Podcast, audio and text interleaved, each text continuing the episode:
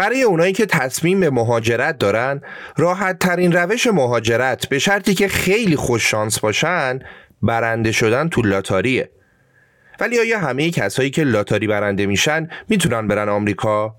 حالا گیریم که رفتن آیا اونجا برای این افراد تسهیلات خاصی قائل میشن؟ مهمان این قسمت ما قرار راجع به این موضوعات صحبت کنه خانم فروزان لاتاری برنده شده الان تو آمریکا نرسه و می‌خواد از تجربه مهاجرتش به آمریکا برامون بگه. سلام من امیر سودبخش هستم و شما به چهاردهمین قسمت از پادکست صدای مهاجر گوش می‌کنید.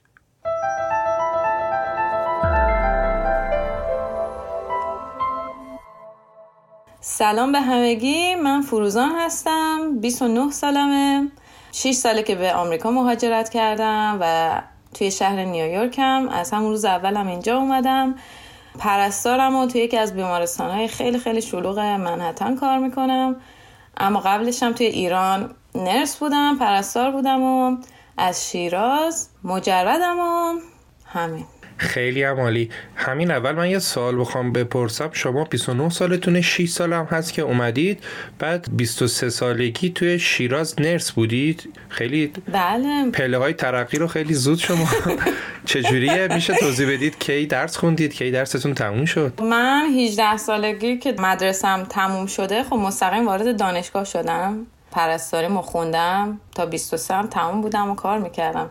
بعد داستان پرستاری توی ایران اینطوریه که شما قبل اینکه لیسانس بهتون بدن باید یه دوره توی بیمارستان کار کنید بعد از اون چهار سال درس خوندنتون که من اون دوره رو تقریبا یک سال توی ایران کار کردم که بعد یک سال هم مهاجرت کردم. قبل از اینکه بخوایم وارد داستان لاتاری بشیم به ما بگید که آیا شما برای مهاجرت از طرق دیگه هم ترای کرده بودید یا نه؟ فقط لاتاری. موقع که توی دانشکده پرستاری بودم همه کسایی که تو اون جو بودیم همه می‌گفتن که پرستاری آسون ترین راه مهاجرت مخصوصا به کانادا. یعنی توی اون جمع هیچ کس راجع به مهاجرت پرستار به آمریکا صحبت نمی‌کرد و همه ما فکر می‌کردیم که با لیسانسی که داریم خیلی راحت می‌تونیم به کانادا مهاجرت کنیم. واسه همین من شروع کردم دوره های آیلس و تافل رو شروع کردم و داشتم خودم رو آماده می‌کردم واسه پروسه امتحان آیلس که می‌دونستم اصلا کانادا یه نمره آیلس خیلی بالا می‌خواد. همین من در تلاش بودم که نمرات زبان خیلی خوبی بگیرم توی آیلس و همونطور که گفتم توی ایران تا زمانی که شما اون دو سال طرح بیمارستان رو کار نکنید لیسانستون رو بهتون نمیدن. واسه همین در تلاش بودم که زودتر طرح رو شروع کنم و لیسانسمو بگیرم و اپلای کنم واسه شهر ونکوور کانادا. بعد توی همین مرحله پروسه های کانادا بودم که یهو و اول اولش توضیح می‌دادم که من لاتاری برنده شدم ولی همونطور که حالا خودتون گفتید من اصلا نمی‌دونستم لاتاری چی هست.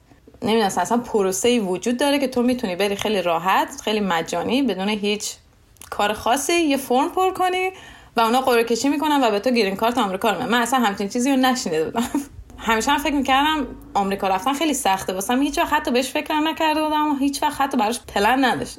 بعد یه یه روز که از دوستای من زنگ زد که می‌دونستی لاتاری آمریکاست و تا دو روز دیگه تموم میشه دوست داری که ثبت نام کنی؟ بعد گفتم لاتاری آمریکا چیه دیگه؟ بعد اون واسه توضیح داد که مثلا اینه این کارو می‌کنی. فقط یه عکس بفرست و یه عکس هم از پاسپورتت بفرست و همین.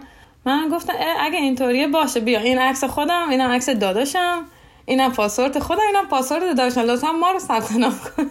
اون که ما رو ثبت نام کرد من از همون روز اصلا یه حس و یه حال یه نور خیلی عجیبی توی دلم حس که به من می‌گفت اگه فقط یه راه باشه که تو بری آمریکا اون راه همینه.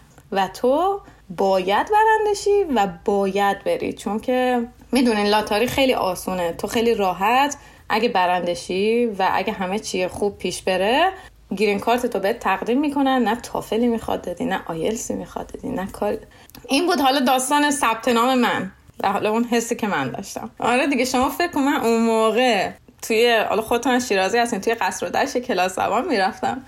هفته ای 6 ساعت من کلاس می‌رفتم. یعنی خیلی برام سخت بود که میرم که آیلس آیلس خب پس زحمت هم میکشیدید تلاش هم می‌کردید. آره دیگه برنامه کانادا رو داشتم و مجبور بودم که زحمت و تلاش بکشم. چون که هدف این بود که نمونم. هدف این بود که دیگه تا 25 سالگی از ایران رفته باشم.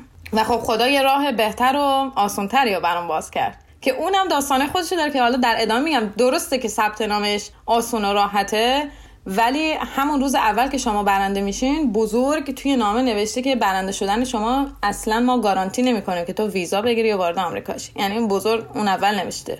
حالا برنده شدن 50 درصد راهه یه 50 درصد دیگه هم میمونه که حالا در ادامه توضیح میدم واسهتون. ممکنه خیلی هم سخت باشه واسه بعضیا و ممکنه حتی ویزا نتونی بگیری. خب موقعی که شما لاتاریا ثبت نام کردید و جوابش اومد که گفتن که شما برنده شدید شما همچنان دانشجو بودید درسته؟ درستون تمام نشده؟ آره من سال آخر دانشگاه بودم یعنی اون موقع فکر کنم 21 سالم بود که برنده شدم خب بچه اتفاقی افتاد دانشگاه رو تموم کردید؟ آره میگم من وقتی برنده شدم من لاتاری سال 2017 ثبت نام کرده بودم یعنی شما تقریبا انگار سال 2016 ثبت نام می‌کنی واسه یک سال بعدش. من 2016 ثبت نام کردم و 2017 می 2017 که جوابا میومد اون موقع متوجه شدم که برنده شدم. وقتی که جوابا میاد طبیعتا وبسایت خیلی شلوغ میشه چون همه آدما از سر تا سر این دنیا دارن توی اون وبسایت میگردن ببینن برنده شدن یا نه. من اون موقع بیمارستان فقیهی کلاسای دانشگاه داشتم می‌رفتم. بعد از کلاس که تمام شدم برمیگشتم یهو تو گوشیم که چک می‌کردم یادم اومد که امروز جواب میاد. سری رفتم خونه و سری وصل شدم و هر چی می‌زدم وبسایت باز نمی‌شد. هم می‌گفتم وای چرا اینترنت ضعیفه؟ هی قول قول قول آخرم وبسایت وقتی باز شد دیدم که برنده نشدم. یعنی نمی‌گفت که برنده نشدی ولی نمی‌گفت هم برنده شدی. من اطلاعات همه چیز درست وارد می‌کردم اما به من این می‌گفت که تو اطلاعات تو داری اشتباه می‌زنی. و می‌گفتن خب شاید من برنده نشدم و اینطوری میگه. اما از اونجا که از قبل رفته بودم ریسرچ کرده بودم که اگه برنده شی چی می‌بینی توی وبسایت؟ اگه برنده نشی چی می‌بینی؟ خب می‌دونستم که اگه برنده نشم باید یه تصویر به من نشون بده که بنویسه مثلا unfortunately مثلا متاسفانه تو اسم در نیومده. نه اون واسه من میومد نه اون صفحه که بگه به تبریک میگیم. واسه همین یه ذره ناامید شدم و خب طبیعتا دلم گرفت و گرفتم خوابیدم و به مامانم گفتم برنده نشدم و این داستان ها. بعد من خیلی جالب خواب بودم. پنج صبح تو خواب یه نمی‌دونم یه صدای اومد گفت بیدار شو. شاید تو اونجا به جای اسم و فامیلت مثلا جا به جا زده باشی. شاید واسه همین باز نشده. تو که مثلا اینو امتحان کرد اینو امتحان کردی این یه مورد امتحان نکردی. سریع بلند شدم. پنج صبح.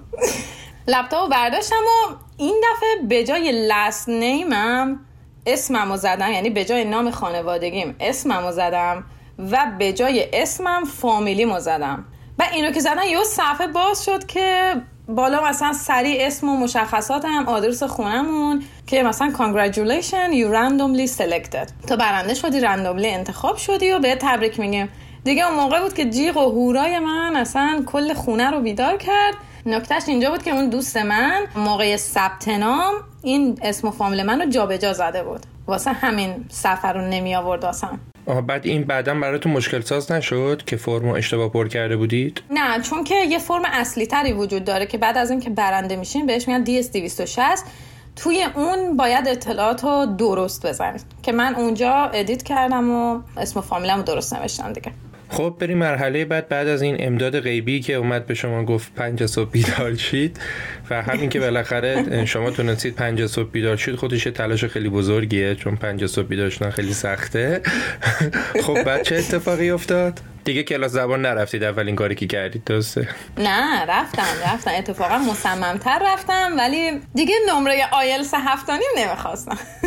بعد رفتم کلاس خیلی جالب بود. وقتی وارد کلاس شدم معلمه داشت می‌گفت که بچه ها می‌دونستین یه همچین چیزی وجود داره لاتاری آمریکا دیروز جوابش اومد و اینا. همین که گفت من زدم زیر خنده. گفت چرا میخندی؟ گفتن اتفاقا من همین امروز فهمیدم که برنده شدم. دیگه خلاصه کلاس زبانم رو رفتم ولی شما از زمانی که برنده میشید خیلی case number تاثیر داره. case number من 6200 بود. خب هرچی case number میره بالاتر اینکه شما دعوت به مصاحبه بشی ویزا بهت برسه چون فکر کنم تقریبا واسه ایران 2000 تا 2000 خورده ویزا می‌ذارن دیگه. وقتی که من کیس نامبرم 6200 بود من همش گفتم وای حالا تا بخواد نوبت مصاحبه من بشه اصلا ویزا تموم شده. واسه همین هی این دلشوررم داشتم که اصلا به مصاحبه نرسم موفق نشم. بعد اصلا حتی نمی‌دونستم از کجا باید شروع کنم. یه فرم DS 260 از خلاصه تنها کسی که تونست اون لحظه تون شرید کمکم کنه استاد زبانم بود. گفت ببین یه جا هست به اسم مهاجر سرا یه وبسایته. برو داخلش. اونجا همه تجربه های مهاجرتشون رو نوشتن. شاید یکی مشابه تو هم پیدا شد. مهاجر سرا موقع گروه تلگرام هم داشت واسه لاتاریای سال 2017 که من join شدم. و به جز من خیلی های دیگه برنده بودن که با هم توی اون گروه بودیم و صحبت می‌کردیم. آدما بودن با case number 500 با case number 600 با case number 1000 1500 من همش گفتم چرا مثلا من با 6200 باشم؟ اینجا که میگن هیچ کار خدا بی حکمت نیست دقیقا من با چشم اینو دیدم که این 6200 بودن من نه تنها بد نبود که بلکه بهترین option اگه برای من می‌خواست باشه همون بود. طبق حرفایی که بچه ها توی گروه می نوشتن من 6200 اگه اردی بهشت برنده شده بودم اردی بهشت سال بعدش احتمال داشت که من به مصاحبه دعوت شم طبق case number م یعنی باید یک سال صبر می‌کردم که تازه منو به مصاحبه دعوت کنم که بهم بگن حالا آیا به من اصلا ویزا میدن یا نه. من سال همونطور که گفتن 2016 ثبت نام کردم و تا سپتامبر 2017 وقت داشتم. یعنی من اگه می 2017 دعوت به مصاحبه می‌شدم فقط چند ماه وقت داشتم که ویزا بگیرم و برم. واسه همین که فهمیدم یک سال وقتم سری زنگ زدم به مدیر گروه پرستاریم که ببین من وقت ندارم که دو سال طرح برم. اگه میشه شما همین الان نامه های منو امضا کن که من سریع طرحمو شروع کنم. بعد دیگه اونم همین کارو کرد و فهمیدم که بعضی شهرها هستن به خاطر اینکه آب و هوای خیلی بدی دارن. تو به جای اینکه دو سال طرح بری می‌تونی یک سال بری. یا نهایتا مثلا یک سال و چهار ماه بری. و من گفتم خب چرا که نه؟ من حاضرم هر جا برم. آقا اصلیویه و بوشه و اینا که یک سال بود به من گفتن ما به بومیا فقط چیز می‌کنیم. من حتی یه روز بلند شدم صبح با مامانم اتوبوس سوار شدیم رفتیم بوشهر رو رفتیم بیمارستان و با رئیس بیمارستان کلی چونه و حرف و آقا تو رو خدا بذار من بیام. گفت نمیشه. ما نداریم همچین چیزی. گفتم خب نمیشه که نمیشه رفتم لار. تماس گرفتم بعد لار و گراش 16 ماه فقط هست به جای 24 ماه. زنگ زدم که من آره می‌خوام بیام بیمارستان کار کنم و مدارکمو فرستادم و یه یک ماه بعدش هم بهم زنگ زدن گفتم بیا بیمارستان. دیگه ما بار و بندیل رو جمع کردیم ریختیم پشت کولمون و رفتیم لار. گراش یعنی رفتم گراش. یک سال گراش بودم تو همون حالا مدتی که دیگه زبانم هم دیگه مجبور شدم خدافزی کنم چون که نمی‌تونستم کلاس زبانم ادامه بدم. رفتیم گراش و کارمون رو شروع کردیم و همینجور که کارم رو شروع کردم خب در کنارش زبانم هم میخوندم. حالا آماده داشتم می‌شدم دیگه چون یک سال وقت داشتم. دیگه خیلی سرتون رو به در نیارم. آقا این یک سال گذشت. در همین ماون آقای ترامپ نازنین رئیس جمهور شد. اوه اوه اوه. هی بچه ها توی گروه تلگرام می نوشتن هی می‌رفتن مصاحبه هی reject می شدن هی می‌رفتن مصاحبه هی ریجکت می به خاطر ایرانی بودنشون؟ به خاطر ایرانی بودنشون. اون موقع شاید یادتون رفته باشه ترامپ اومد خیلی با ایران بد شروع کرد. بعد گفت پنج تا کشور مسلمون اصلا حق ندارن پا بذارن بله. توی آمریکا که یکیش هم ایران بود.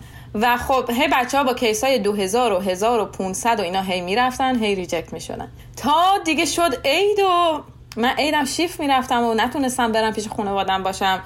و همینجور هر روز یعنی روزی هزار مرتبه من ایمیلم رو چک می‌کردم که ببینم دعوت به مصاحبه شدم یا نه. تا اینکه بالاخره روز 13 به در به هم ایمیل شد که تو دعوت به مصاحبه ای؟ فکر کنم 6 می ابوظبی باش. من موقع ابوظبی انتخاب کرده بودم واسه مصاحبم. سریع آماده شدیم خوشحال و شاد و خندان واسه ویزامون اقدام کردیم. بلیتمون هم گرفتیم و با مامانم بلند شدیم رفتیم یه مسافرت یک هفته واسه سفارت. حالا یه توضیح کوتاه اینجا تو پرانتز بخوام بدم. شما وقتی که می‌خوایم برین سفارت یه سری کارا از قبل انجام بدین. مثل یه سری واکسن ها هست باید بزنید یه سری فرم ها هست باید آماده کنید دیپلمتون. من چون که اون موقع دانشجو بودم اینم شاید کمک کنه به بعضیا. من چون دانشجو بودم و لیسانسمو نداشتم گفتم من اصلا آخرین مدرک تحصیلیم دیپلمه. با دیپلم یعنی وقتی که تو میگی من لیسانس دارم من دکترا دارم من فوق دارم اونا میگن تو همه رو باید ترجمه کنی بیاری. ولی من چون گفته بودم دیپلم دارم مدرک خاصی از من نمی‌خواستم. فقط دیپلممو و ترجمه انگلیسیشو که اینا رو آماده کردم کارت واکسن رو آماده کردم مدارکم رو آماده کردم و یه نامه می‌خوام به نام تمکن مالی. تمکن مالی خب اون موقع به من می‌گفتن واسه یه شخص مجرد باید کم کم مثلا ده هزار دلار تو تمکن مالی ببری. حالا اون موقع دلار انقدر بالا هم نبود. خب ده هزار دلار خیلی راحت تر آدم می‌تونست تمکن مالی ببره. بعد آینم که یادم رفت بگم شما وقتی می‌رسی اونجا تقریبا اگه مثلا مصاحبه من روز پنجشنبه هست من به هم گفته بودن از دوشنبه مثلا ابوظبی باش یه نوبت مدیکال باید بگیری که باید بری دکتر تو رو چکاپ کنه. عکس قفسه سینه می‌گیرن یه سری آزمایش می‌گیرن آزمایش خون ادرار که حالا ببینن بیماری خاصی نداشته باشی بیماری واگیرداری نداشته باشی. از این بابت خیالشون راحت باشو شما که انجام میدی جوابش خودتون برین تحویل بگیرین خودتون میرین جواب تحویل سیل شده. می‌گیرین و با خودتون می‌برین سفارت تحویل اون آفیسر میده. خب شد پنجشنبه و شما رفتید برای مصاحبه آره. شد پنجشنبه و ما رفتیم جلو در سفارت. خب یه چند دقیقه میشینی. مامانم نمی‌تونست با هم بیاد داخلشون بعد بیرون مینشست. همه رو گذاشتن زیر دست. بری تو؟ فکر کردم بتونه بیاد. داخل من مثلا یه بچه 22 سه ساله خب یه ذره برام عجیب بود دیگه. میترسیدم نروس بودم خیلی استرس داشتم. دیگه خودمون رفتیم از زیر دستگاه هم رد شدیم و رفتیم داخل و نشستیم. نوبتمونم مثل باجه باجه بانک بود و باید نوبت می‌گرفتی میشستی. من نوبتم هم گرفتم نشستم که دیگه صدام بزن.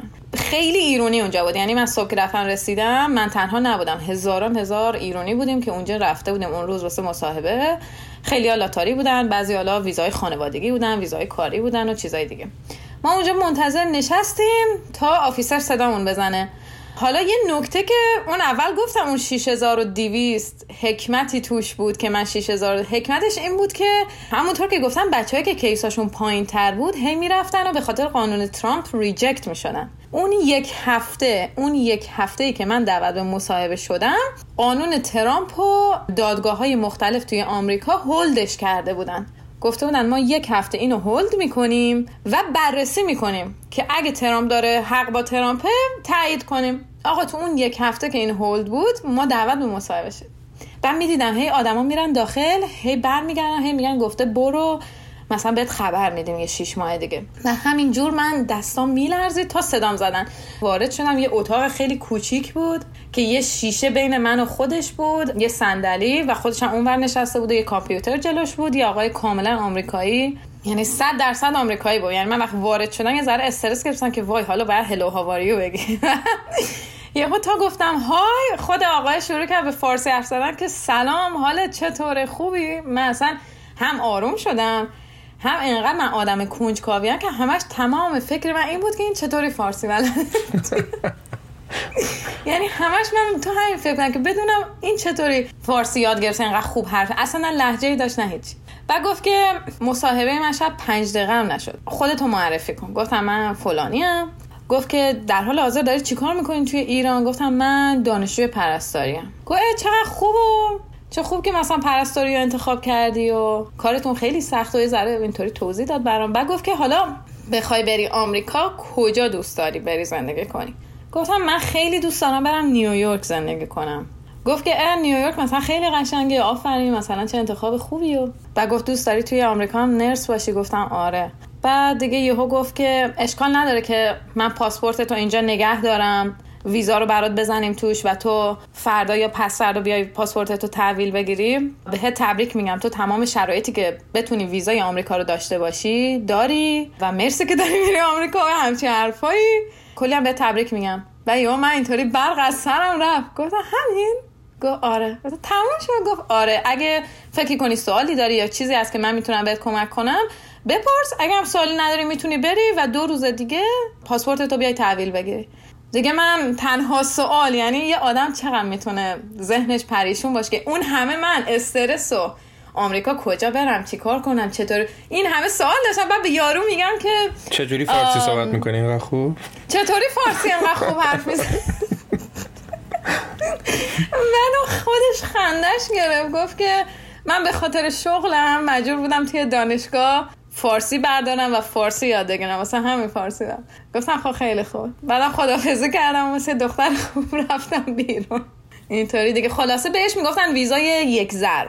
من بین اون همه ایرونی که اونجا بودیم من یه آقا و یه خانم. فقط موفق شدیم که اون روز ویزای یک ضربمون رو بگیریم و برگردیم بریم. یعنی چه یعنی ویزای دو ضرب هم داری؟ آخه ویزا یک ضرب یعنی همون لحظه پاسپورت اصلا به من نداد. گرفت که همونجا برام چاپ کنه و بزنه توی پاسپورتم اما دوزر نداریم. دوزر حالا نمی‌دونم اسمش دیگه چی میشه ولی خب به بعضیا میگن برو ما پروندت رو بررسی کنیم و بهت خبر میدیم که حالا یا دوباره بیای برای مصاحبه یا اینکه پاسپورت تو واسه مثلا با پست بفرستی که ما ویزا رو بزنیم توش. خب شما لاتاری برنده شدید بعد اومدید کارتون رو انجام دادید. دیگه احتمالا از کارتون اومدید بیرون جمع جور کردید. این پروسه چقدر زمان برد از زمانی که به شما گفتن که دیگه همه چی تموم تا زمانی که تو فرودگاه نیویورک پیاده شدید. اون دو روزی که گفتم به هم تایم داد که برم ویزا پاسپورتمو بگیرم وقتی که رفتم پاسپورتمو گرفتم توش زده بود که 6 ماه وقت دارم که خودمو برسونم به خاک آمریکا. دیگه اینجا دیگه وقتی ویزا رو می‌گیری دیگه مهم نیست که بشه سپتامبر یا نشه یا pass کنه.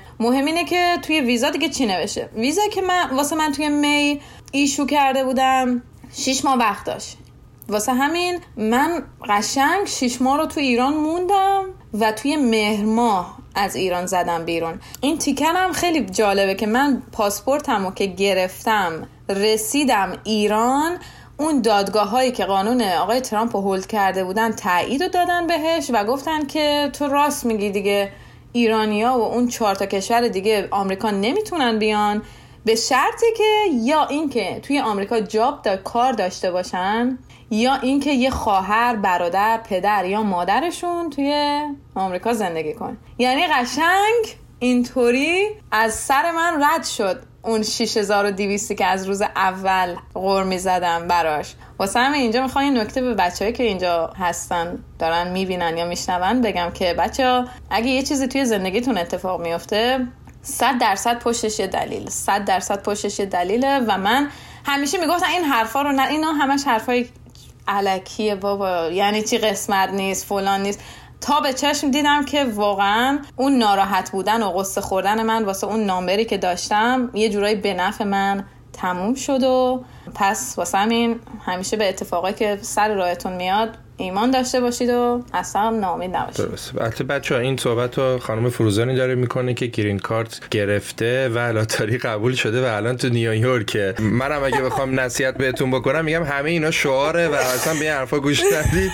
قسمت و اینا و هر چیزی پشتش حکمتی همه شعاره. اگه از اون کسی که لاتاری برنده نشده صحبت می‌کردید شما هزار بودی چرا برنده نشدی؟ اون دیگه میزه خب رسیدید به نیویورک. یه دختر تنها که همه جا با مامانش می‌رفت حتی دوبی و حتی تو اون پیش آفیسر هم می‌خواست با مامانش بره رسیده به آمریکا به یه شهر شلوغ و چی شد؟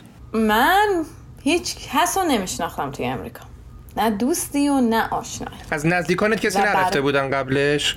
هیچ کس. کس. یه نفر رفته بود ولی خب باهاش رابطه ای نداشتم و یعنی عملا هیچ کس نبود و جایی هم که انتخاب کرده بودن همه مثلا بهم می‌گفتن که نرو بابا کی میره نیویورک نیویورک گرونه میری نمی‌تونی. برو کالیفرنیا مثلا کالیفرنیا ایرانی بیشتره. خب شاید بتونی مثلا موفق تر بشی. گفتم بابا من از ایران نمی‌خوام برم یه ایران دیگه. من کالیفرنیا دوست ندارم برم. point این که من دارم مهاجرت می‌کنم اینه که وارد یه کشور دیگه بشم. نمی‌خوام یه جایی که همه چی فارسی باشه. میرم و می‌بینم چی میشه. حالا یا خوب میشه یا نمیشه. اگه نشد همیشه option اینو دارم که برم کالیفرنیا.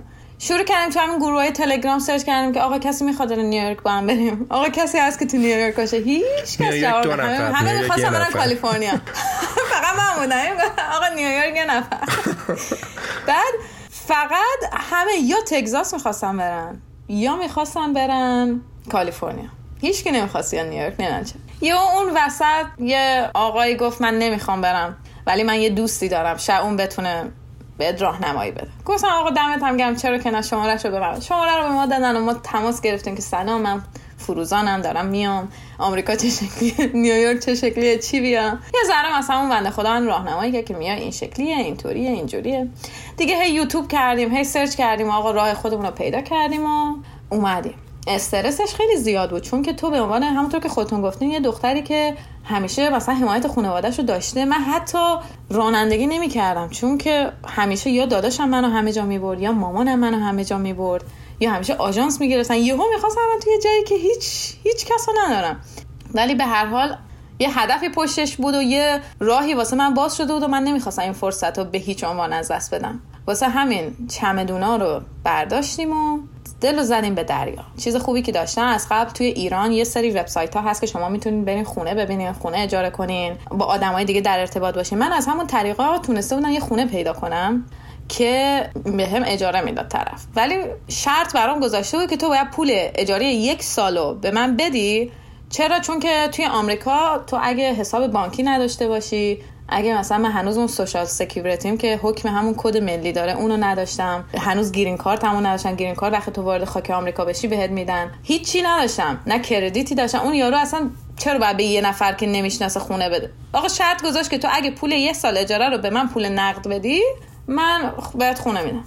ما هم گفتیم باشه دیگه. دیگه ما مجبور شدیم اجاره یک سال رو با خودمون برداشتیم و اومدیم. وارد آمریکا که میشین توی هواپیما که هستین یه فرم هایی بهتون میدن که شما توی اون فرم پر می‌کنی که کجا می‌خوای بری آدرست کجاست و اینکه چه وسایل ارزشمندی باهات هست طلا جواهرات فرش خوردنی چی باهاته و چقدر پول نقد باهاته.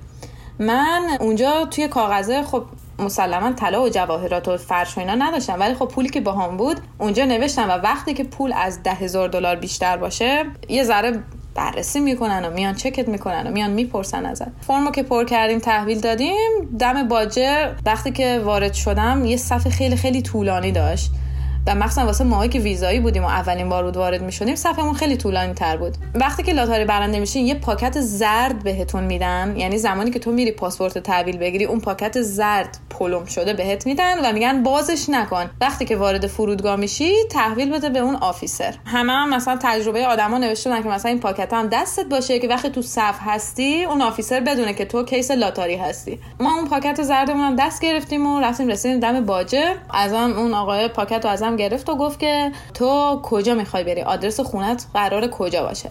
یه فلش بک بزنم. وقتی که دارین فرمای لاتاری پر می‌کنین یه سوال هست که میگه یه آدرس توی آمریکا باید بهمون به بدی که ما گرین کارت تو به اون آدرس پست کنیم. توی کلاس زبانی که می‌رفتم اون یکی از اون بچه ها اونجا یه آشنا داشت که آدرسش رو واسم گرفته بود و بهم هم زحمت کشیده داده بود. من آدرس اون طرف رو داده بودم. یعنی خونه اونا فکر می‌کنم توی مریلند بود.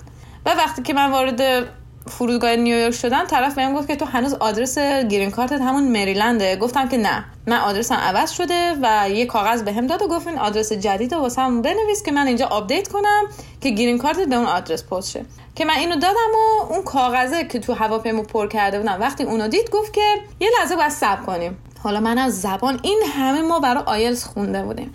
این همه ما زبان خونده بودیم. این حرف می‌زد من نمیفهمیدم چی میگه.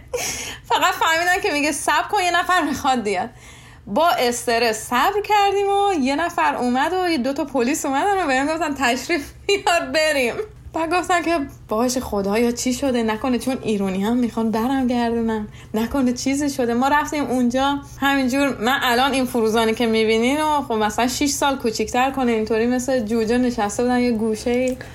و می‌گفتن که با چی دارن نگه اینا همشون داشتن با هم تونتو انگلیسی حرف من اصلا نمیفهمیدم. آقا ما نشستیم و فقط فهمیدیم که یه بررسی کردم توی کامپیوتر. اومد بهم گفت که چقدر پول باهاته. این مانیو که گفت ما فهمیدیم. 2000 افتاد به حالا قاطی کردم عددهای انگلیسی یادم نمیومد که بهش چقدر بامه هی عددا رو عوض کرد و هی میگم مطمئنی میشمارم پولاتا. و من گفتم خب بیا کیفم اینطوری گرفتم خب بیا بشمار. و گفت نه نمی‌خواد برو. دیگه یه سن نیم ساعت که اونجا به ما استرس دادن و ما رو تا لب مرگ بردن و برگردوندن گفتن خب می‌تونی بری. چقدر پول همراه خودت برده بودی؟ من تقریبا 20 خورده هزار دلار باهام بود. واسه همینم آفیسرها یه ذره یه ذره می‌خواستن چک کنن ولی خب نشمردن. یعنی فکر کنم قیافمو دیدن گفتن این داره راست میگه. احتمالا عدد زیاد برده بودی به خاطر اینکه اون یک سال مجبور بودی که کرایه رو پرداخت بکنی و در حال حاضر هم این یکی از موزلات اصلی کسایی که می‌خوان مهاجرت بکنن کانادا آمریکا دیگه چون کارتی ندارن هنوز رجیستر نشدن کد ملی حالا حساب بانکی ندارن مجبورن که پول یک سال بدن. درسته؟ آره متاسفانه دقیقا تنها دلیلش همینه. خب حالا اون موقع که من می اومدم دلار خیلی ارزون بود. سه تومن بود فکر کنم و حالا 20 هزار دلار آوردنه. واسم اونقدر سخت نه ولی مطمئنه الان یک نفر با این شرایط بخواد بیاد خیلی سخت خواهد بود. اما آره خلاصه پولو که گیر میدن. چرا؟ چون که توی آمریکا یه قانون هست که نباید پول نقد جابجا بشه. اگه کسی پول نقد زیادی داره این پول نقد بو میده. یعنی ممکنه یه کار خلافی اومده باشه ممکنه یه چیزی واسه همین. همیشه وقتی وارد آمریکا میشی اگه پولت بیشتر از همیشه که باید اعلام کنی چقدر داری ولی اگه بیشتر از ده هزار دلار هم باشه ممکنه که ببرن توی اتاق و ازت سوال بپرسن. خب وقتی که رسیدی چیکار کردی؟ یه ذره به من بیشتر توضیح میدی؟ دیگه وقتی که رسیدم خب آدرس که داشتم و رفتیم حالا اون خونه که من گرفته بودم و یه سری دوست همون دوستایی که توی تلگرام پیدا کرده بودن دوستاشون اومدن اصلا بهم کمک کردن راهنماییم کردن. بعد خونه ای که گرفته بودم خالی خالی بود. فقط تنها چیزی که داشت گاز داشت و یخچال. همین. و من حالا روز اول رسیدی نصف بیشتر پولت هم که تقدیم صابخونه می‌خوای بکنی دیگه پول زیادی تای جیبم نمیمون واقعا. واسه همین همون دوستایی که پیدا کرده بودم و حالا آشنایی که پیدا کردم بهم گفتن که ببین اینجا یه آیکیا هست. خیلی ارزون همه چی. بیا آدرس هم بهم برو اینجا مثلا یه تخت بگیر یه چه می‌دونم توشکی پتوی بالشی چیزای اولیه زندگی تو بگیر. حالا هی کم کم خونه تو مثلا پر می‌کنی دیگه. ما هم گفتیم باش. ما دیگه روز اول که رسیدیم ما یه پتوی مسافرتی کوچولوی آورده بودیم. همونجا پنگ کردیم کف خونه و خوابی حولمون هم گذاشتیم زیر سرمون شب اول هر طور بود. خوابیدیم و صبحش کردیم و اینا. روز بعد سریع من بلند شدم اولین کاری که کردم رفتم سیم کارت خریدم چون اینترنت نداشتم. هیچ وقت یادم نمیره خیلی درد داشت که تو مثلا خیلی پول باهات نیست بعد 50 دلار هم پول سیم کارت. 50 دلار پول سیم کارت دادی برای یک ماه. اینترنتمون هم وصل شد و سریع توی Google Map زدیم دیگه. IKEA. رفتیم پا شدیم اتوبوس سوار شدیم رفتیم IKEA. هی همه رو بالا پایین می‌کردم. اونی که ارزون تر بود انتخاب کردم. چون که پول نداشتم و نمی‌خواستم جیبم یهو خالی بشه. کار نداشتم. میترسیدم و نمی‌خواستم هی به خانوادن زنگ بزنم بگم تو رو خدا واسه من پول بفرستین. چون شرایط ایران رو دیدین دیگه. من نمی‌خواستم یه فشاری هم واسه خانوادم باشم. حالا چون که آرزو داشتم توی آمریکا زندگی کنم. خلاصه توی آیکیا سری دو تا بشقاب برداشتم دو تا لیوان برداشتم دو تا از هر چیزی یکی دو تا. و زنگ زدم اون دوستایی که به معرفی کرده بودن خیلی بهم کمک کردن. یعنی خیلی اگه نبودن شاید من نصف بیشتر کارا نمی‌تونستم انجام بدم.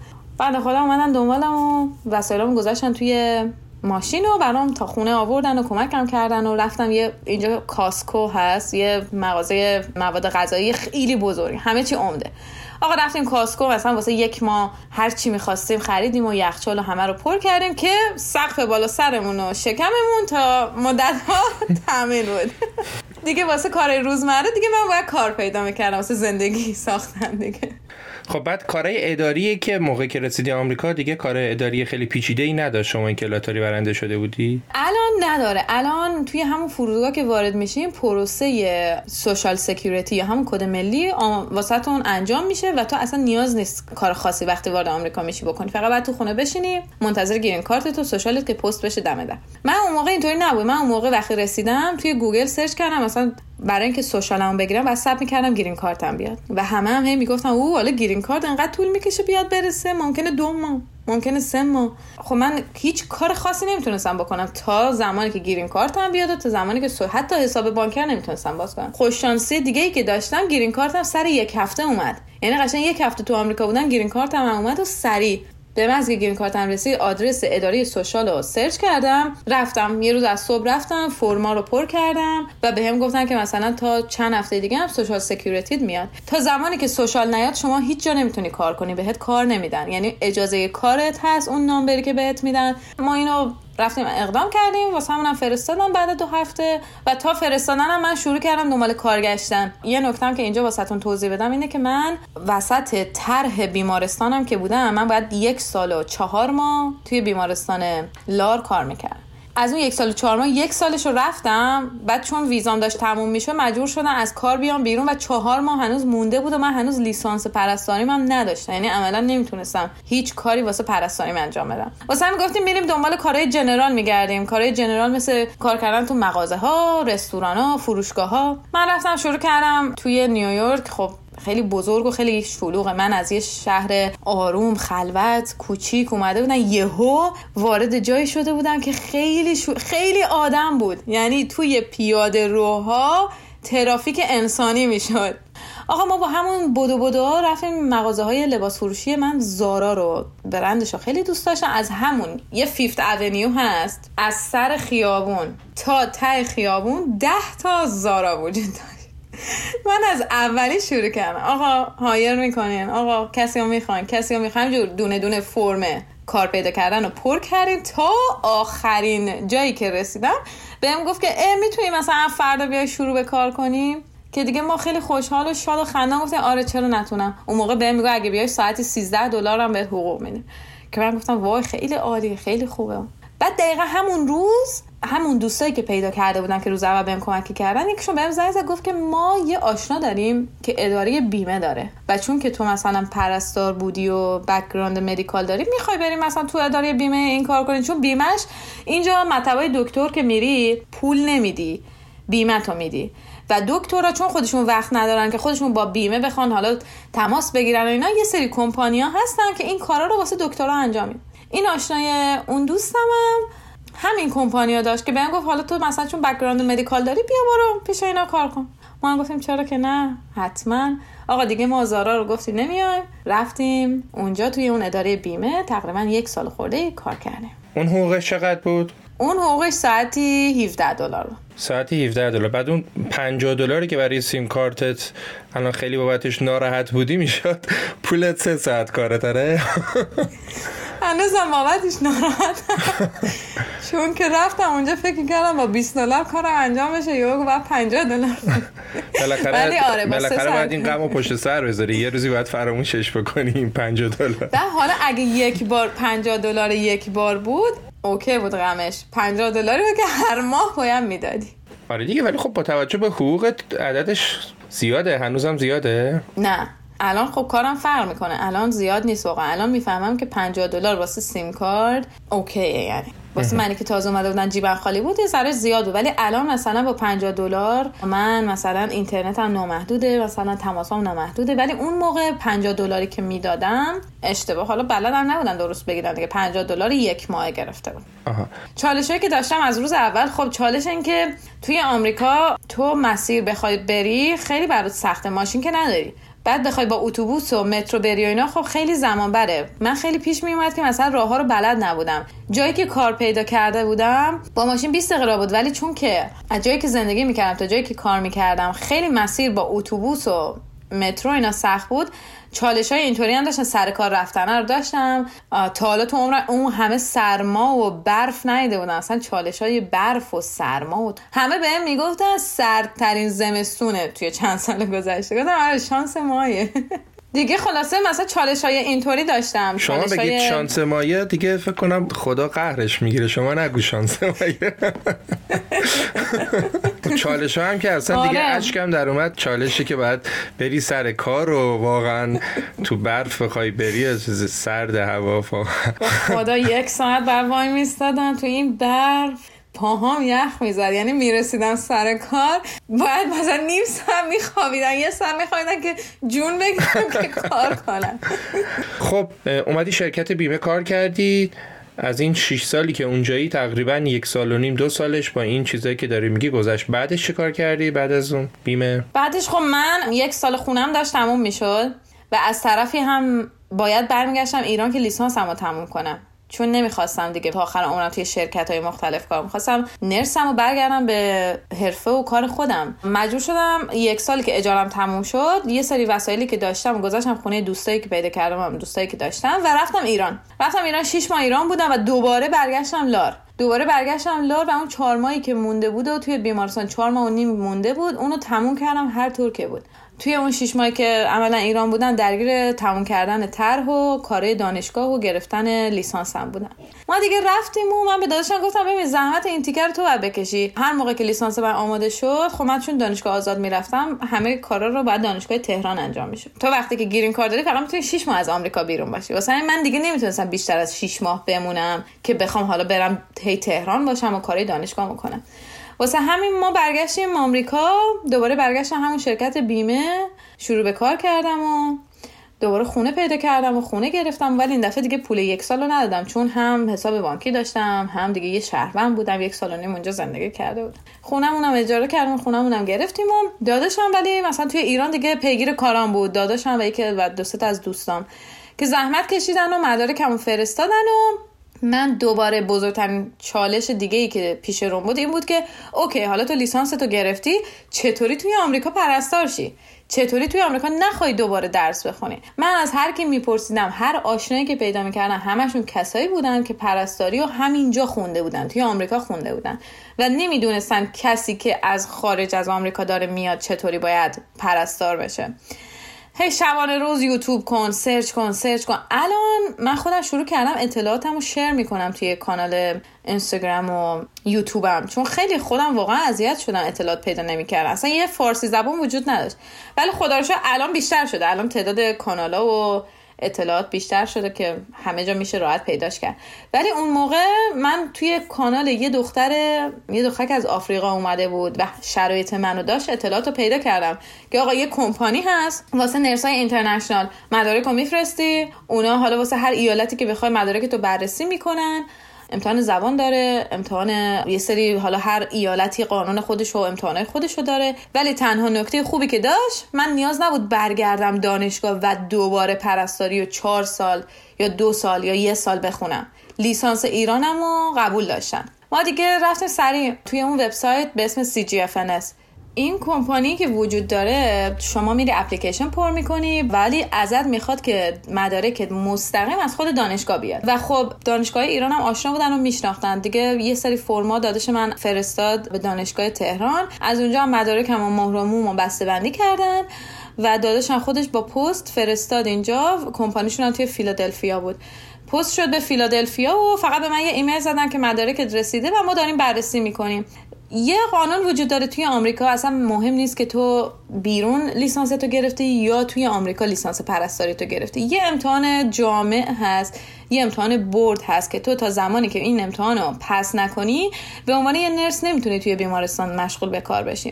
و من گفتم خب حالا که من منتظرم مدارکم از طرف CGFNS تایید بشه تو این تایمی که دارم بشینم واسه اون امتحان بخونم و خودم رو آماده کنم. من از دوشنبه تا جمعه کار می‌کردم. روزی مثلا 8 ساعت خب 8 ساعت کار می‌کردم و سری برگشتم خونه شروع می‌کردم درس خوندن. من یه آدمی که هستن یعنی شخصیتا اینطوری هم که همیشه عجله دارم. یعنی اصلا نمی‌خوام صبر کنم دوست واسه چیز همه رو می‌خوام تون تون تون تون تون انجام بدم واسه همین کار می‌کردم و در کنارش درس هم, هم میخوندم و هر که ازم می‌پرسه که شدنی سخته میگم وقتی که من تونستم پس تو هم می‌تونی. شدنی هست. هم می‌تونین کار کنین هم می‌تونین در کنارش درس بخونه حالا چه درس دانشگاهتون باشه چه امتحان خاصی باشه مثل من. من شروع کردم درس هم خوندم و به محضی که تایید به هم داد برد پرستاری نیویورک سریع امتحانم رو اسکجول کردم و رفتم امتحان رو دادم و خدا رو شکر با همون بار اول که امتحان پرستاری رو دادم قبول شدم و بهم license نیویورک رو دادم. که اینم خودش دوباره خیلی خوبه چون که امتحان انقدر سخت هست که خود انگلیسی زبان ها ممکنه یه بار دو بار حتی سه بار امتحانش رو بدن تا پاس کنن.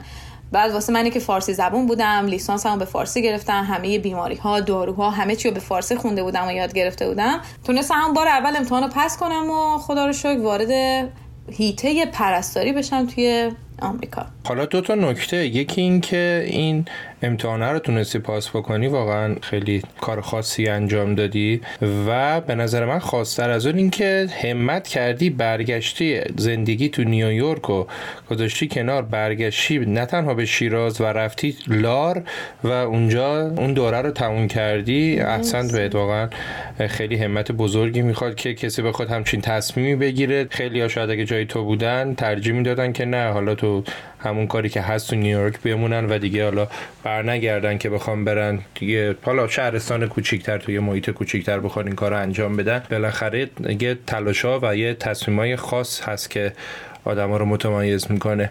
عالی عالی. خانم فروزان به ما بگو که با توجه به نوع شغلی که داری و از اونجایی که معمولا نیویورک معروف به صدای آمبولانس ها و از این داستانا اولین باری که صدای آمبولانس شنیدی برای چی بود و چه حسی داشتی؟ اول اینکه مرسی از حرفای قشنگی که زدین. من اتفاقا خیلی نکته جالبی گفتین چون اولین بار که آمبولانس دیدم و ماشین پلیس دیدم و اینا هم هفته اول که اومده بودم چون کار نداشتم و منتظر گیرین کارتم بودم و کار خاصی از دستم بر نمی اومد گفتم خب تو خونه نشستنم ممکنه منو افسرده کنه. خب من یه آدم شاد و شنگول و همش برو بیرون همش با دوستان باشم. خب یهو تنها شده بودم نه دوستی داشتم نه همزبونی داشتم. فقط یه اینترنت داشتم که می‌تونستم با ایران تماس بگیرم. واسه همین گفتم تو خونه موندن باعث میشه که من افسردشم چیکار کردم؟ رفتم توی گوگل زدم نزدیکترین باشگاه بهم و نزدیکترین کتابخونه بهم. رفتم باشگاه رو ثبت نام کردم کتابخونم رفتم عضو شدم و می‌رفتم. از صبح خونه می‌زدم بیرون تو کتابخونه کتاب میخوندم کلاس نقاشی بود نقاشی برگزار می‌کردم می‌رفتم کلاس نقاشی شرکت می‌کردم توی کتابخونه کتابخانی بود. چه یه گروه خانوما و آقاهای مسن که مثلا بازنشست شدن حوصله‌شون سر میره میان توی کتابخونه میشینن. به کسایی که اینترنشنالن یا زبانشون خیلی خوب نیست کمک می‌کنن که حرف بزنن و انگلیسیشون را بیفته. اونا رو می‌رفتم که خیلی دوستشون داشتم. یه روز از کتابخونه داشتم برمیگشتم بعد یهو دیدم که صدای آژیر میاد. دو تا آمبولانس وایساده پنج تا پلیس وایساده یه ماشین آتش نشانی وایساده. و گفتم وا یا یکی مرده یا یه خونه آتیش گرفته یا یه جنایتی پیش گرفته که همه این سه تا گروه با هم اینجا حضور دارن. اندازی شده بود؟ حالا همون یه گربه کوچولو بالای درخت. بالای درخت گیر کرده و نمی‌تونست یاد پایین.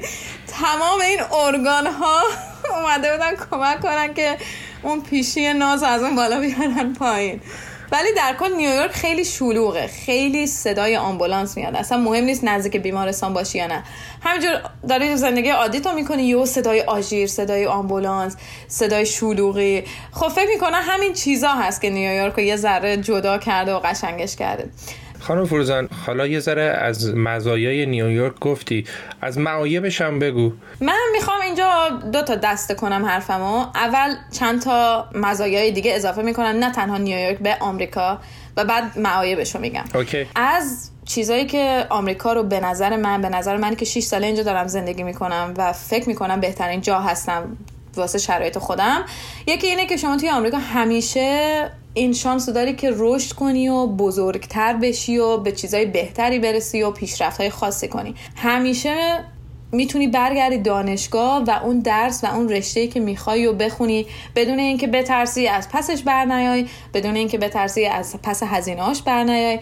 از نظر مثلا حالا هزینه تحصیل و اینا حمایتت می‌کنن وام بهت میدن یا اینکه هر رشته که بخوای می‌تونی بخونی.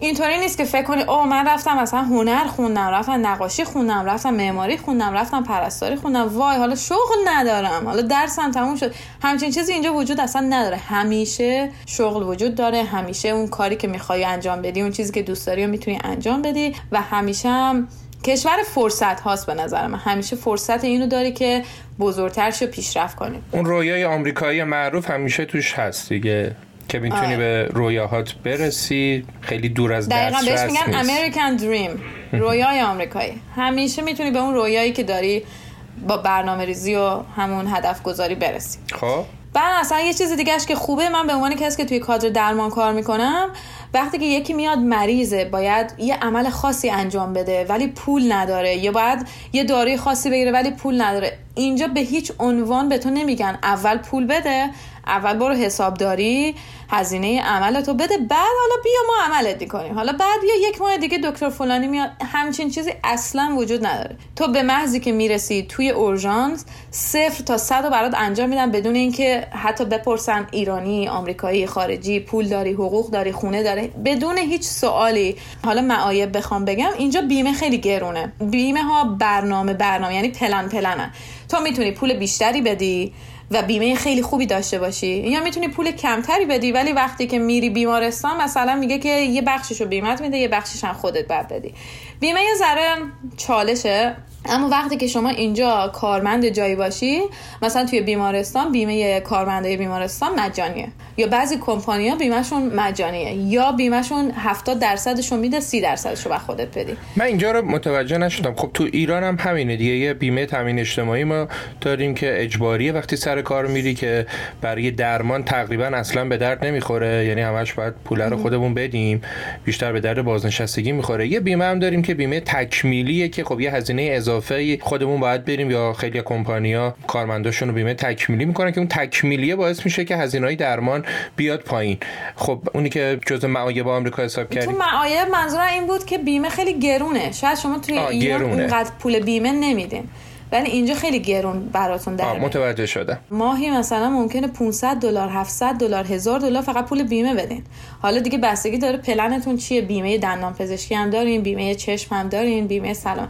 یه ذره اینش معایب شاید به حساب بیاد گرون بودنش. ولی در کل حتی اگه شما پولم نداشته باشین و برین بیمارستان یا در آخر میگن نمی‌خواد هیچی پول بدی یا میگن که مثلا برات قسط بندی می‌کنی مثلا مایی انقدر پول بده. حالا طبق حقوقی داری خب میگید 500 تا 700 دلار بعد ماهانه بدید. اوریج حقوق چقدر در نظر گرفتید که 700 تاش میره برای بیمه؟ اگه مثلا 700 تاش بخواد 700 تاش بخواد بره واسه بیمه اوریج مثلا من در نظر گرفتم مثلا سالیانه شما 60 70 هزار دلار مثلا حقوق می‌گیری. سالیانه 60 70 هزار دلار می‌گیری که حالا بخوایم 12 تاش هم حساب بکنیم تقریبا 10 درصدش میره برای بیمه. تقریبا. ولی میگم پلنای متفاوتی داره.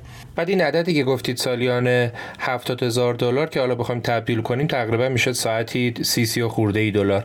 این اوریج در نظر گرفتید. الان جایی که شما هستید به صورت خاص مینیمم چقدر هر ایالت نسبت به گرونی و مخارجش حقوقش فرق می‌کنه. مثلا توی نیویورک به خاطر که همه چی گرونتره اجاره ها گرونتره خورد خوراک همه چی بالاتره ساعتی بین 14 تا 15 دلار میشه مینیمم ویج یعنی شما به عنوان یک کارگر ساده ساعتی 15 دلار اگه یه کار خیلی جنرال عادی داشته باشی بهت میدن. ممکن حالا یه ایالتی ارزونتر کوچیکتره ساعتی 8 دلار به شما بدن.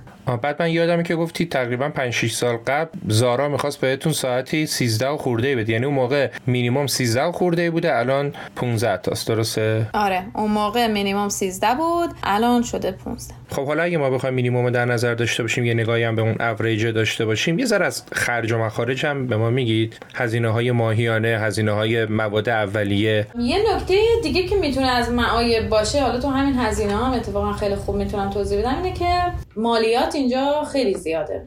خیلی زیاد که من یه سفر اروپایی داشتم همین چند وقت پیش و فهمیدم که مالیات در آمریکا در برابر اروپا هیچه. ولی خب به هر حال اینجا یه آب هم می‌خری مالیات میدی و خب این واسه منی که تازه از مثلا یه کشوری اومده بودم که همچین چیزی زیاد نداشتم. یعنی نیده بودم. مثلا مالیات بخوای بدی خب توی نیویورک یه ذره مالیات ها بیشتره. واسه این هزینه ها بیشتره.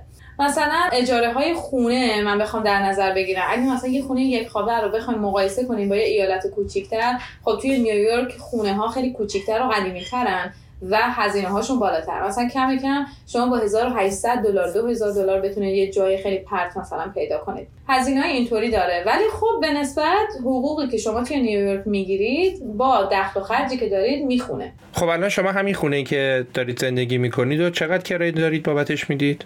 من الان خونه که دارم خونه نسبتا نه خیلی کوچیکه نه بزرگه. دو خوابم هست. مثلا واسه این خونه من دارم هزار مثلا 600 دلار تقریبا چیز میدم. ولی خب من خیلی وقت اینجا خیلی وقت اینجا و یه جورای دیگه ساخونه آشناست و خب خیلی ارزان نظر می‌گیره. و توی شلوغی های اون برج های بزرگ منحتن و اینا هم نیستم. خب یه ذره فاصله گرفتم از شهر از خود منحتن. و خب اجاره یه ذره کمتره. ولی همین خونه دو خوابه من بخوایم بریم تو اون شلوغی ها و اون برجای گنده نیویورک بگیریم کم کم باید براش 3500 تا 4000 دلار اجاره بدیم. الان شما 1800 تا دارید کرایه خونه می‌دید چقدر حقوق می‌گیرید؟ اینجا اوریج حقوق یه پرستار می‌تونه از ساعتی 50 دلار تا ساعتی 55 دلار واسه کسی که تازه شروع به کار می‌کنه باشه. و حالا هی که تجربه کاری شما میره بالاتر دو دلار میره روی حقوقتون یک دلار و نیم میره روی حقوقتون. حدودا ماهانه با توجه به حالا مسلما شیفتم داره مجبور یکی دو ساعت هم اضافه بمونه. حدودا حالا ما هولوهوش می‌خوایم دیگه دقیق که نمی‌خوایم. حدودا ماهانه میشه چقدر؟ بخوایم هولوهوشش رو حساب کنیم. واسه کسی که مثل مش نرس باشه توی حالا نیویورک باشه سابقه کاری زیادی هم نداشته باشه و اینا بخواد حالا مثلا ساعتی بین 50 تا 55 دلار بسازه ما نرسا توی آمریکا فقط سه تا شیفت میریم سه تا شیفت 12 ساعته یعنی فول تایم ما 36 ساعته. دیگه حالا یه شیفت اضافه هم بریم خب بیشتر میشه می‌تونی ماهیانه مثلا بین 3000 3000 خورده تا 4000 دلار بسازی. که از این تقریبا 4000 دلار 1800 تاش میره برای اجاره خونه درسته؟ آره حالا اونم دوباره میگم بستگی داره ولی کم کم بخوایم بگیم بین هزار مثلا تا 1800 دلار ممکنه بره هزینه های دیگه چی؟ هزینه های دیگه خب اگه مثلا ماشین نداشته باشی هزینه اتوبوس داری مترو داری نقلیه عمومی داری که واقعا اونقدر زیاد نمیشه نقلیه عمومی. ولی اگه ماشین داشته باشی دیگه حالا هزینه ماشین بیمه ماشین که اون خودش یه داستانه. هزینه بنزین داری هزینه این داستان. حالا من بیمه هر شیش ماه میدم که هر شیش ماه مثلا هزار خورده دلار میشه. هزینه خورده خوراک. خورده خوراک اصلا گرون نیست. یعنی حتی آدمی که حقوق خیلی کمی می‌گیره و کارگر ساده هست می‌تونه بهترین مواد غذایی رو بخره و استفاده کنه از همه چی. خورده خوراک اونقدر گرون نیست. بیشتر گرونی های نیویورک همون اجاره خونش می‌تونه باشه. اما همه اینا توی یه ایالت کوچیک وسط آمریکا می‌تونه نصف باشه. مثلا می‌تونه خونهشون هزار دلار باشه 800 اصلا 800 دلار باشه. ولی خب به نسبت حقوقشون هم کمتر خواهد الان کسی که اونجا داره حداقل حقوق می‌گیره حالا اگه بخواد بره یه جای دورتر زندگی کنه از پس مخارج زندگیش برمیاد. آره آره قطعا برمیاد و می‌تونه خود من به شخصه هم از پس هزینه هم برمیام هم می‌تونم یه پولی هم سیف کنم. تازه اینم در نظر بگیریم که یک حالا شما در صورت خونهتون خونه کوچیکی نیست بعدم خب تنها دارید زندگی می‌کنید درسته؟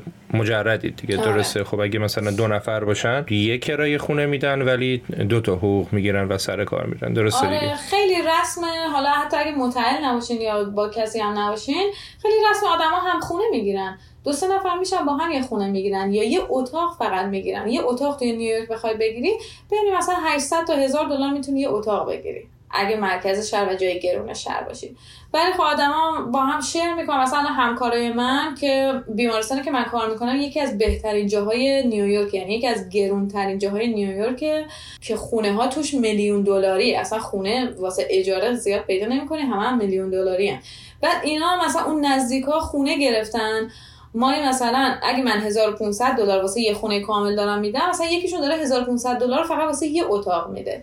یا مثلا با هم چند تا از همکاراشون با هم مثلا یه خونه یه دو خوابه یا سه خوابه رو گرفتن با هم زندگی می‌کنن. option اینطوری هم داره که بتونی حالا یا کمتر پول بدی یا بری یه جای مثلا شیکوپیکتر یا گرونتر زندگی کنی بخوای کمتر پولش رو بدی این option هم وجود داره. خب خانم فروزان خیلی مسابقه خوبی بود. ممنون که زمانتون رو در اختیار ما قرار دادید. اگر من چیزی ازتون نپرسیدم و شما دوست دارید بگید ما در خدمت شما هستیم. مرسی خیلی خوشحال شدم که اینجا. مرسی که دعوتم کردین و امیدوارم که حالا صحبت هایی که شد نکته هایی که شد جالب بوده باشه یا حتی کمک کننده باشه واسه بچه فکر کنم همه چیزو گفتم. نکته بخوام بگم اینه که اگه کسی توی مسیر مهاجرت باشه یا کسی جایی داره میره حالا بجز آمریکا هر کشوری فقط بدونین که یه تصمیم خیلی بزرگ واسه زندگیتون گرفتیم و مطمئنا از پسش برخواهین اومد. مهاجرت کردن واقعا کار آسونی نیست.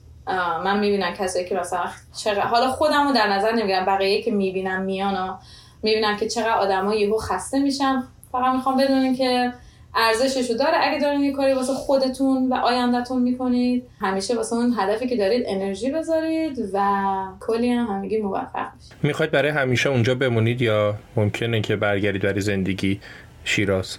من همین چند ماه پیش اینجا شهروند شدم و citizen آمریکا شدم و پاسپورت هم گرفتم و واسه همین من همینجا زندگی می‌کنم. اما مطمئنا خونه من خونه اول من ایرانه و من سعی می‌کنم سالی یکی دو بار بیام سر بزنم تو شهر باشم خانواده رو ببینم. اما خونه اصلیم که برای زندگی انتخابش کردم همین آمریکاست خیلی عمالی ممنون. مرسی و خدا نگهدارش. مرسی از شما. خدا